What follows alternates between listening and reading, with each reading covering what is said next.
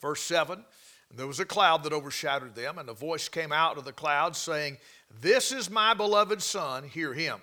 Verse 8 And suddenly, they, when they had looked round about, they saw no man any more, save Jesus only with them. And the scripture says, And as they came down from the mountain, as they came down from the mountain, the Lord uh, charged them and that they were not to tell anybody as they came down from the mountain. And of course, they came down with some questions about what, what does it mean, resurrection from the dead? What, what, what, what are we talking about? And so, as I thought about where we have been, and I thought about last Thursday night, and I thought about some things, well, we have been on the mountain, haven't we? And we've seen great and marvelous things. But the scripture says, as they came down from the mountain. In other words, that's not where the ministry was. The ministry was in the valley.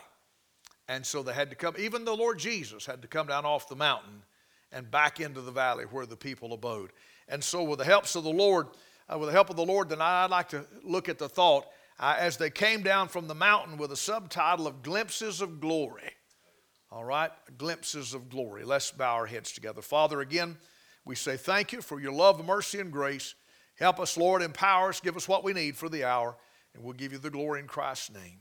Amen and amen. Thank you very much, and please be seated. I want to focus, first of all, about the people that we're going to find in this passage. This is the Transfiguration, and I want to focus on the people of this, or people at this Transfiguration. Look what the Bible says in verse number two. It says, and after, notice the phrase, see the phrase? And after six days. After what? When you see a time mark like that, it's always good to go back and see what they're talking about. So there was a, a mark in time made, and then six days from that mark, okay? What happened before that? Well, in Matthew, there's a chapter division between what the Lord said and what took place on the mountain. But in Mark, there's not. In Mark chapter 9, verse 1, and he said unto them, Verily I say unto you, that there be some of them that stand here which shall not taste of death till they have seen the kingdom of God come with power. Now, a lot of people took it that that, that meant that the kingdom of God was coming in their lifetime. And that's what they held on to. And they believed that. They believed in the imminent return of the Lord. Well, that's what we're to believe. We're to believe in the imminent return of the Lord. Somebody said, Well, that didn't happen, preacher. Well, actually, it did. It happened in verse 2. They got to see the kingdom of God in, if I can say it this way, in miniature form. They actually got to see the kingdom of God in verse number 2. Who was at that, who was at that event? The Bible says, and after six days, Jesus. He's the first one that's mentioned, and he's the last one standing when, when everybody's come and gone. And so uh, the Savior was there. Uh, hallelujah. And can I say this? Hey, that makes all the difference when the Savior shows up. You can set the table and you can do all, you can have everything just right and, and you can do everything, but until this, the guest of honor comes, it's, it's in vain until he shows up. And thank God he did show up repeatedly, again and again and again. And so after six days, Jesus. Then uh, look at the people at Transfiguration. Look at the saints. The Bible says he taketh with him Peter and James and John. Peter and James and John. And so he took with him his, what we call his inter or inner circle. Peter, James, and John, they're going to be the ones that go a little further in the garden and going to pray with him. We're going to see Peter, James, and John, this trio, that he's going to use them. There, there are 12 disciples, but these three tend to stand out Peter, James, and John. And it's interesting that each of them, Peter, James, and John, uh, had a part, of course, so, so, much of a part in the, the life uh, of the Lord Jesus and in the Gospels. And I, I thought about this that why would you take why would you take him up there? How come the Lord just doesn't go up there by himself and take care of this, why did he, why did he bother to take anybody? Because it looks like it's one of those times that Peter opened his mouth and inserted his foot. He seems to be talking out of school and out of turn, and uh, Peter's famous for that. And so, as a result of that, why, why even take him? Why, why did you do that, Lord? Well, I, I, this is not original, but I, I, like, I like it. One author said this. He said, The Savior is fixing to be arrested, he's fixing to be tried, he's fixing to be crucified, he's fixing to be put to death. And the disciples need to know that the only reason that this is occurring is because the Savior's allowing it to. That the Savior was from another world. And that his power, he could have easily have made had changed the situation. So anything that's coming, all the darkness that's coming, and it's coming by the way. Dark days are coming, our brother Rain said. And those dark days that we're talking about, uh, were, were overshadowed by the fact they'd been up on the mountain. They had been on the mountain and they had seen things that no man had ever seen before. I mean, we, we, we talk about what a big deal it is for Moses to be uh, on the mount and for him to be in the cleft of the rock. And it was a big deal. It was a great big deal. But I want you to understand, they got to see more than that. I mean, they got to see Moses. They got to see, they got to see Elijah. And they got to see the glorified Son of God. What an event. Never been anything like this. This is, this is far and above and beyond. Moses up there by himself. Now, the elders went to the foot of the mountain and they all got to see a whole lot. I mean, but boy, Moses was the one that got everything. I mean, he's the one on the top of the mountain. Well, he's back for this event and uh, he sees it. And so uh, we see the saints. And then I want you to look in the latter part of verse number two. I want you to see the seclusion. The Bible says, He leadeth them up into a high mountain apart by themselves. A high mountain apart by themselves. There's a whole lot that could be said in this. I'll just try to give you some, some, some simple things. He wanted them to be away from the climate. How's that, preacher? Well, everywhere they had walked had been dusty and dry and hot. But it's going to be a time of refreshing upon the mountain. Say, how do you know? Because Mount Hermon's over 10,000 feet high. Mount Hermon, if you're standing at the Sea of Galilee, if, it's a clear day, you can see Mount Hermon in the distance.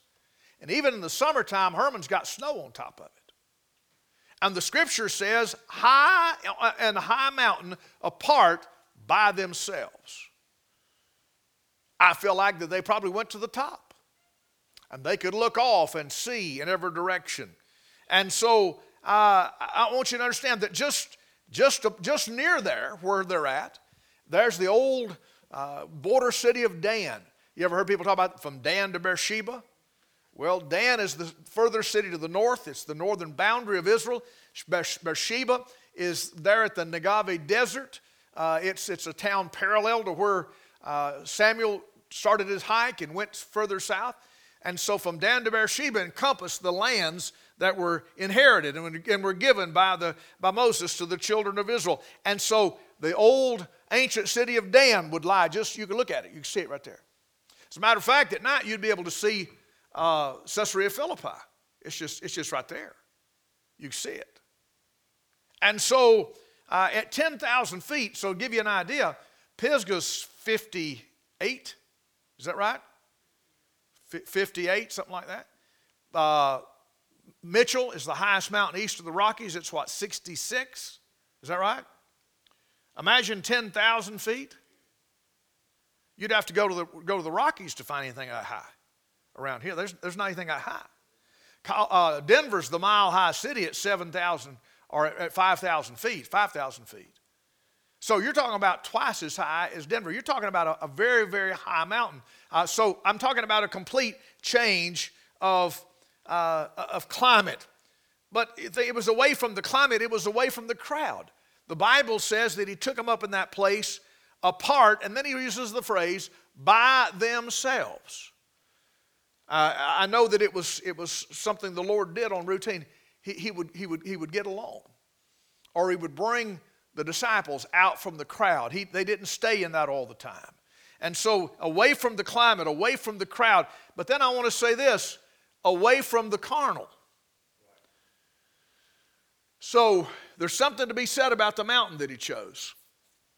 It's the furthest that he ever traveled north, as far as we know. Caesarea Philippi was a border town. Caesarea Philippi was more Greek than Jewish.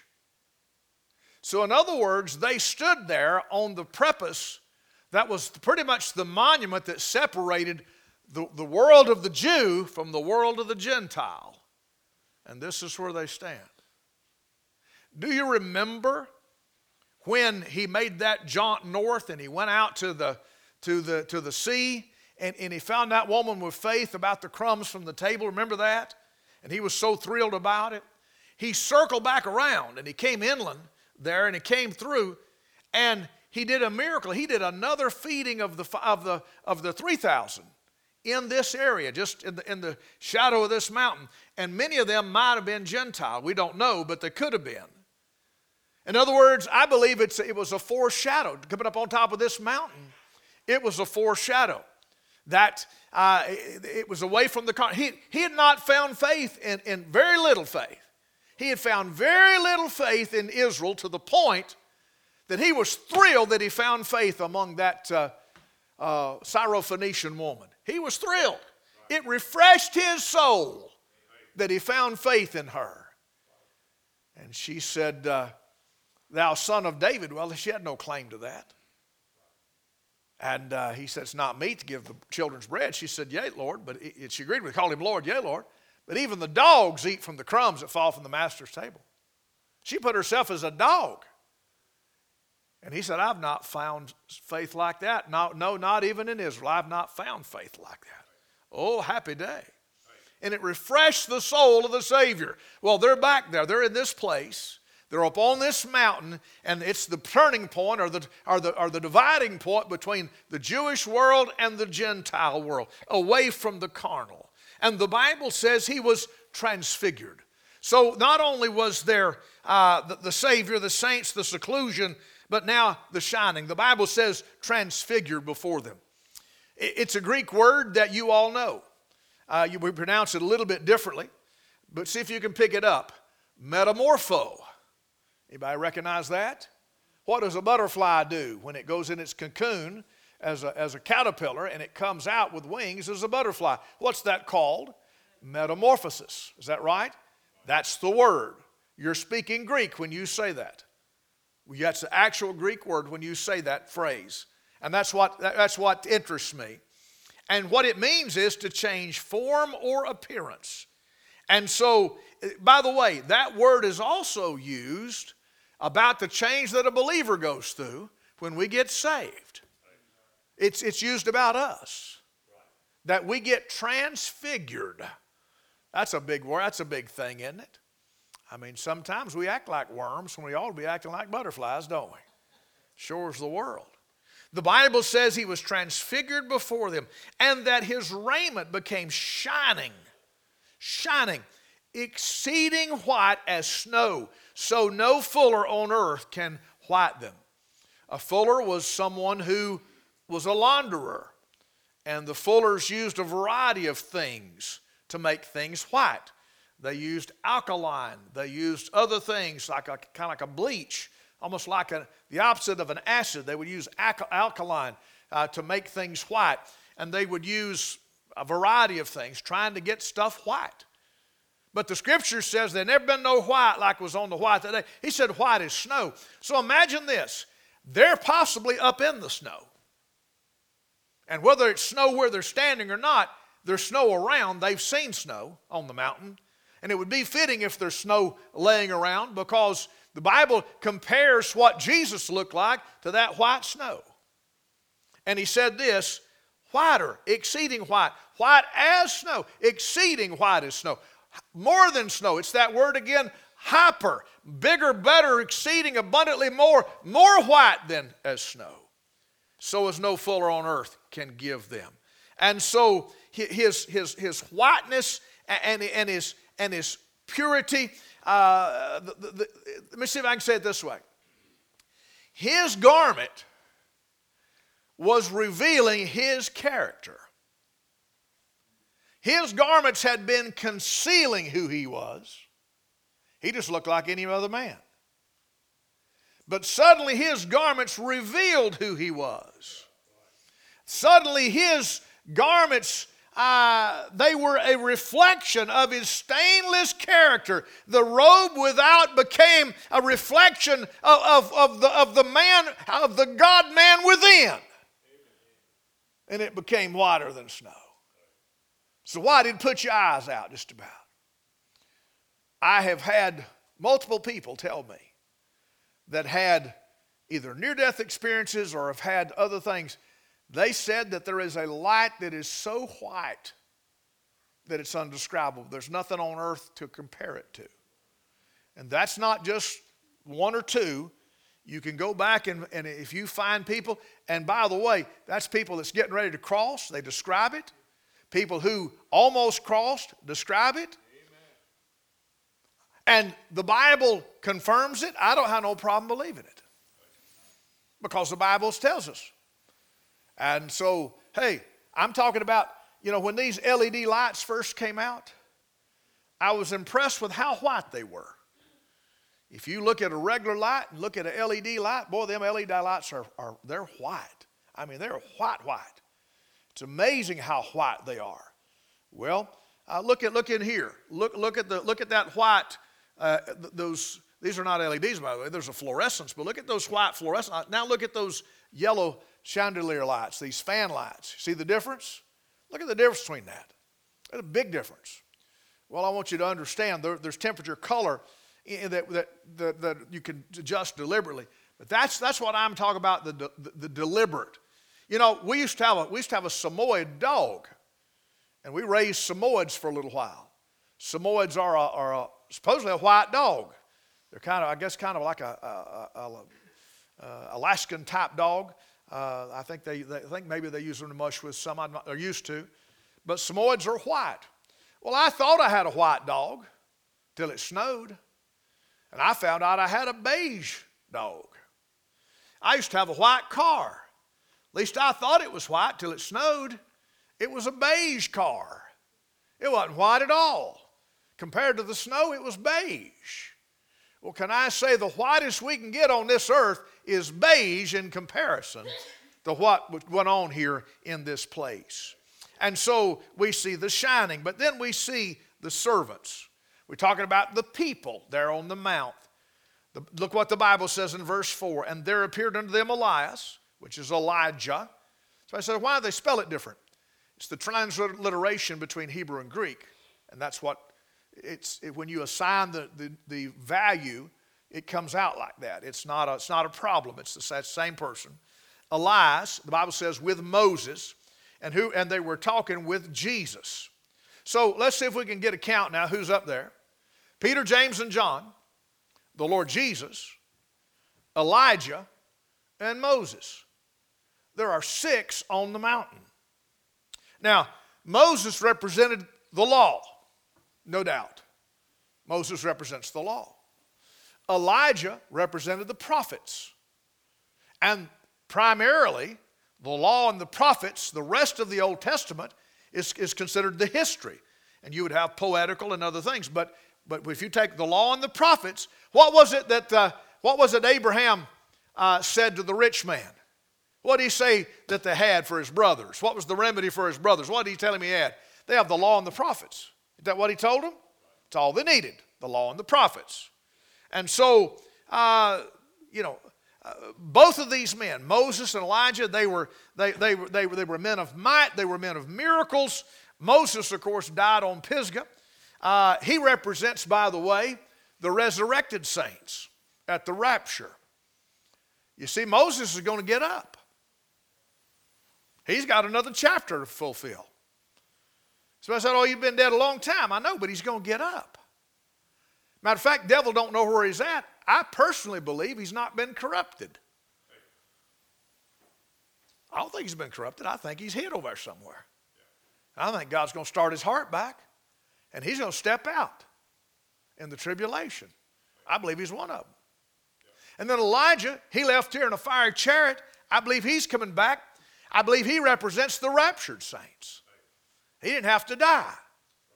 Somebody said, well, it's supposed to be Enoch and Elijah. I, I don't believe that. I believe this is them right here. I believe the two witnesses are Moses and Elijah. So I believe it is. And he represents those raptured saints caught up alive into heaven. I believe that's going to take place in a moment, in a twinkling of an eye. And so we see the servants that are here on the mountain Elias and Moses, uh, they were talking with Jesus. So there is the people on the Mount of Transfiguration. But secondly, I think about the presumption at the Mount of Transfiguration. Look in verse number five. Here we go. And Peter answered. Now, first of all, do you see anywhere in your Bible where anybody's talking to Peter? But he says he answered. Nobody asked him anything, but he answered anyway. At a time that he really should have been a listening, he was a talking. And a time when he should have been a talking in the garden, at, when they came to, he, he was quiet. He was notorious for that. And a time when he should have spoke up there, warming by the enemy's fire, he didn't. So he was bad to talk when he wasn't supposed to, and bad not to talk when he was supposed to. He had a bad habit of that. Peter had a response. Peter answered and said to Jesus, Master. Now that's a first, that's a problem right there. Master.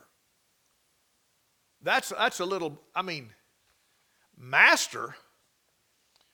I mean, I mean, that's a that's a it's not a slang, it's not a cut.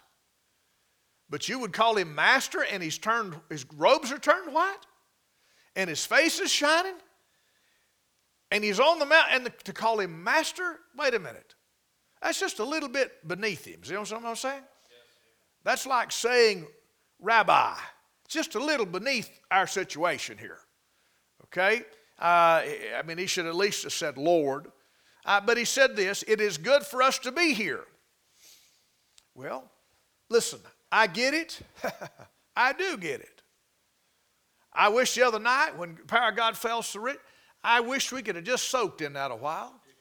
I wish that we could have, I wish we could have pulled our shoes off and soaked our feet in that river that run through here. Woo! I, oh my soul in the morning. Uh, I mean, I'm telling you, I, Simon, I get it. I do get it. I, I, woo, let's camp out here, Lord. He wanted to start a building project. Let us make three tabernacles. That was his resolve one for thee, one for Moses, one for Elias. His response, his resolve.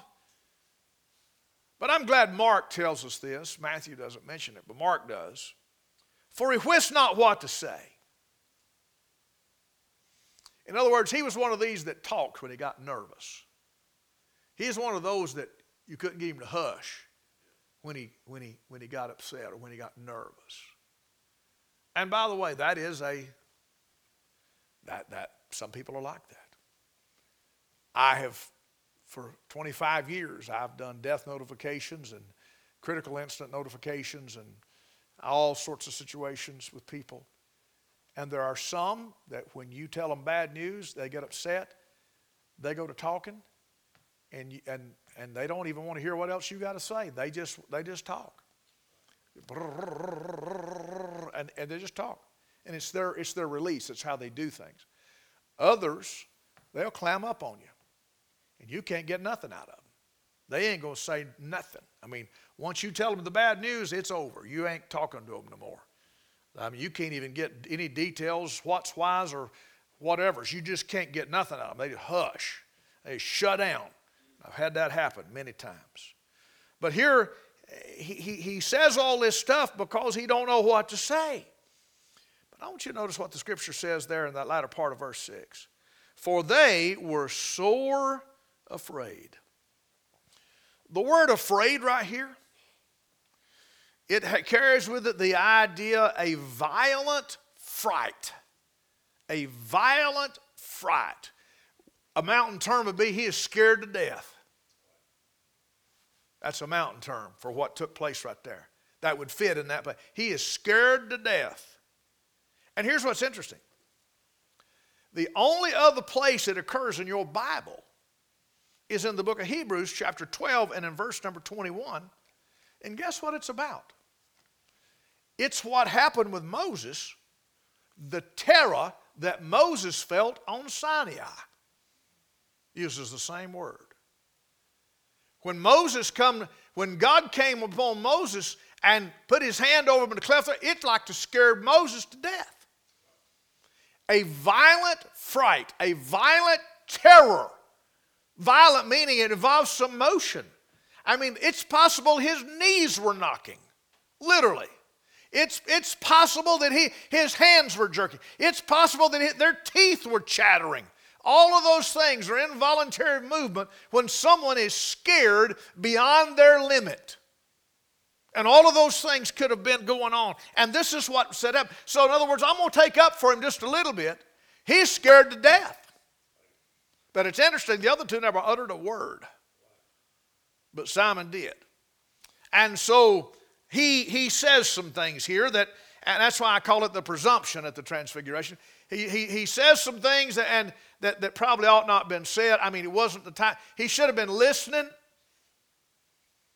You see, because Matthew says that they were talking to him about his demise, talking to him about his death. They were talking about all of those things. They were, they were going over those things together. And so he should have been listening. If he had been listening on the mountain, he wouldn't have had questions going down the mountain. You agree with that? Because he didn't know what they was talking about going down the mountain, but hey, it was explained if he'd have been listening instead of starting a building program, instead of drawing blueprints, if he'd have been listening, he'd have picked up on what the future was. And you know, I got to think about this. It's very possible that he might not have denied Christ three times. Had he got a big picture of, had he got a better understanding of what was coming, it's possible he might have stuck around. It's possible. Just saying, I don't know. But this one thing I do know. Boy, when God gives you time on the mountain, and when God shows up on the top of the mountain, it is one of those things that it'll, it'll mark your life. I mean, there are not that many mountaintops in life. There's only a few times that you'll experience anything exactly like that. And by the way, and I say exactly like that, to that extent, you'll never experience anything exactly like that. There is no such thing. God don't do two things. You know, he has never made two snowflakes alike, and so he does. He never has to. He never does anything exactly alike. He doesn't have to. But I thank God for what He does do when He does do it. So there's the presumption at the transfiguration. But then there is a pronouncement at the transfiguration in verse number seven. There at the mountain, on the Mount of Transfiguration. So let's get them again. Peter, James, and John, Moses, Elijah, and Christ. Six is the number of man, right? Enter the seventh person to the mountaintop God the Father in the form of a cloud, and that's the number of completion. And there was, the Bible says, just it was. It wasn't they saw it coming and it slowed. No, there just was. There was a sudden cloud. And the Bible says a cloud. It wasn't one of many clouds, it was a cloud, a, a specific cloud. There was a cloud. So it apparently surrounded them, it apparently engulfed them, just Suddenly they're in a cloud. And the Bible says overshadowed them. So what I'm thinking overshadowed means that they, they couldn't see nothing. They couldn't see anything. Including the fact that Moses and Elijah are going to be concealed in this cloud. And when the cloud leaves, Moses and Elijah are gone. So that cloud was a means of them leaving. Just like the cloud's going to be the means of us leaving. We're getting out of here in a cloud, those that leave here uh, in the rapture, like, uh, like Elijah did. And the Bible says it was a visible cloud. It was a Shekinah glory cloud, by the way, a visible cloud. Somebody said the other day, and, and somebody actually said, Preacher, did you, did you see it get foggy in here? And I said, No, I couldn't see nothing. I don't think I had my eyes open. I, I, I, but I've, I've heard old timers talking about that. I have. And I don't know what, I can't explain it, but I've heard old timers talk about it. It was getting foggy. I've heard people, I've heard people talk about that. And those people said that, that, that it got foggy the other night. I, I, I, I don't know. I, I, all I know is that uh, uh, I, am I'm, I'm pretty satisfied a cloud descended, amen. So there's a visible cloud, but there's the voice from a cloud. And the Bible says that a voice came out of the cloud saying, This is my beloved Son. And then it says this hear him. So a voice come out of the cloud and showing respect for Christ. A voice come out of the cloud showing the relationship with Christ, my beloved Son. And a voice come out of the cloud showing our requirement toward Christ. Hear ye him. Hear him. So, you see, there had been a voice in Mark 1 11 at his baptism. Remember when they said they thought it thundered? There had been a voice. There will yet be a voice in John 12 28. There, uh, when, uh, when he was rejected by Israel and they were talking about the, the, the, the Gentiles would respond, there was an audible voice heard there. But God does things in threes typically, and so the, the middle one is found here, number two. The third one is that one in John 12, but the, the middle one is found right here. When the Lord spoke out of the cloud and said, This is my beloved Son, hear him. And so there was a voice. Somebody said an audible voice, sound like it was. It was an audible voice. Preacher, have you ever heard an audible voice of the Lord? I never have. I've never heard an audible voice.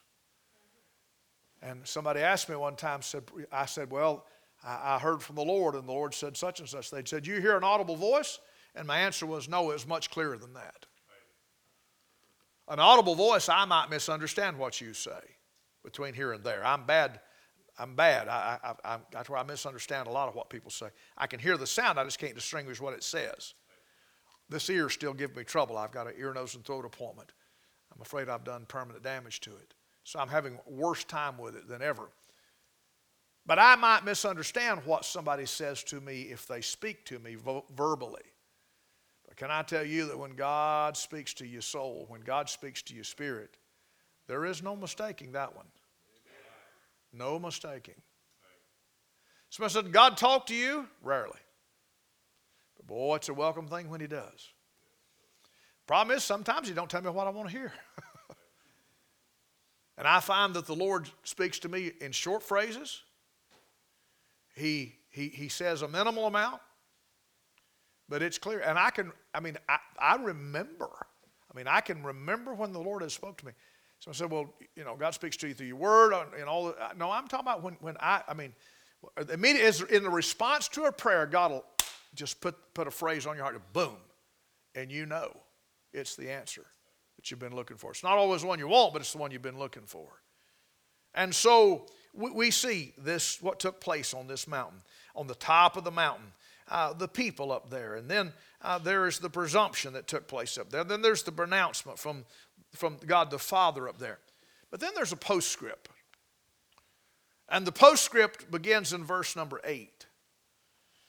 There's a sudden change. The Bible says, and suddenly, when they had looked round about, they saw no man anymore.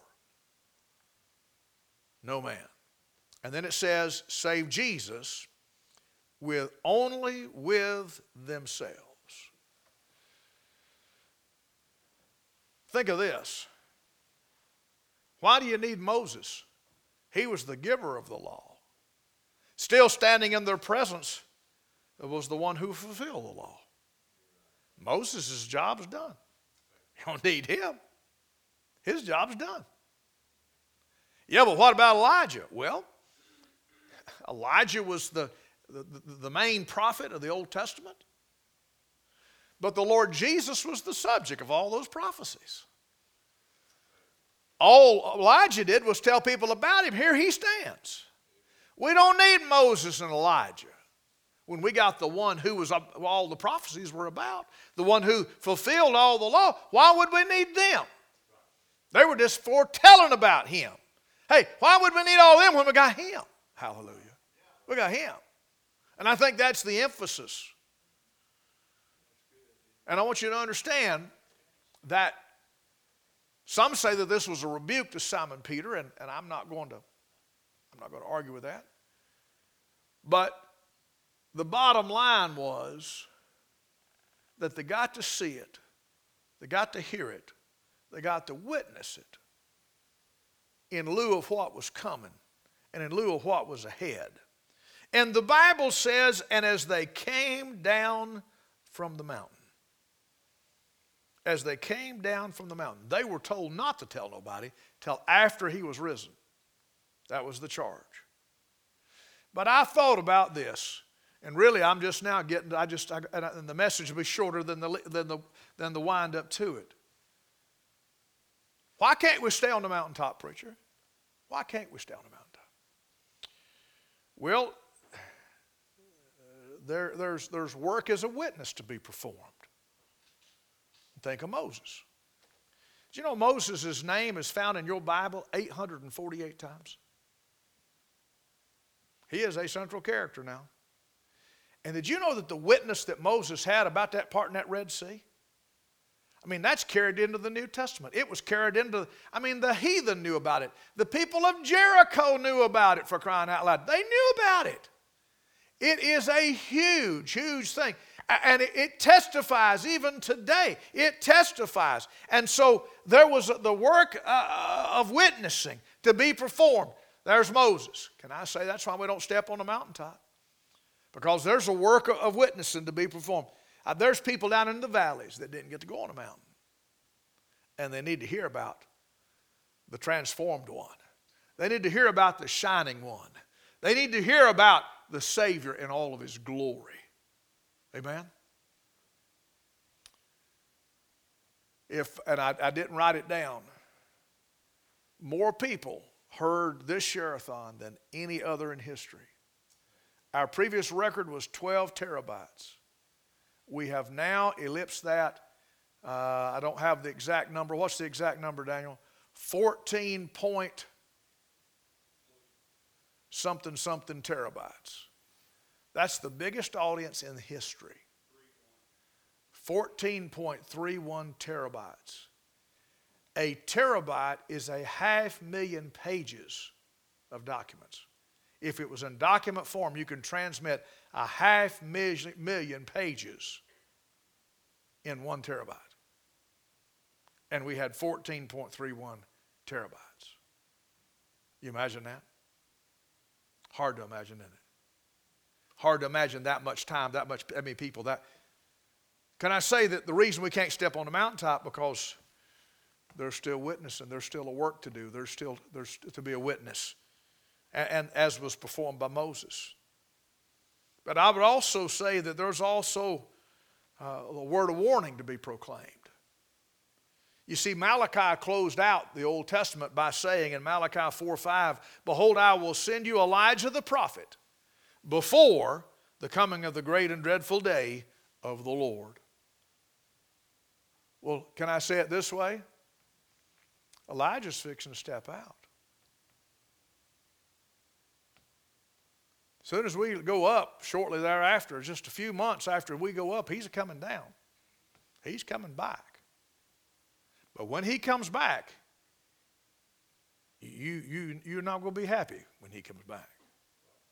When he starts pouring out them vials and unfolding those curses, I'm telling you, folks, Moses and Elijah both, they're a part of that.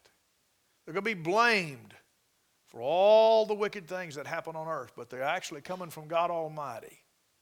So I would just say this way there's a word of warning to proclaim.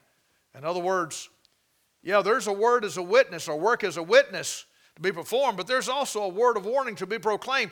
In other words, uh, I know that the goodness of God leadeth men to repentance, but I want people to understand they're on borrowed time. They're on short time. And just as Elijah left here, we're getting ready to leave here.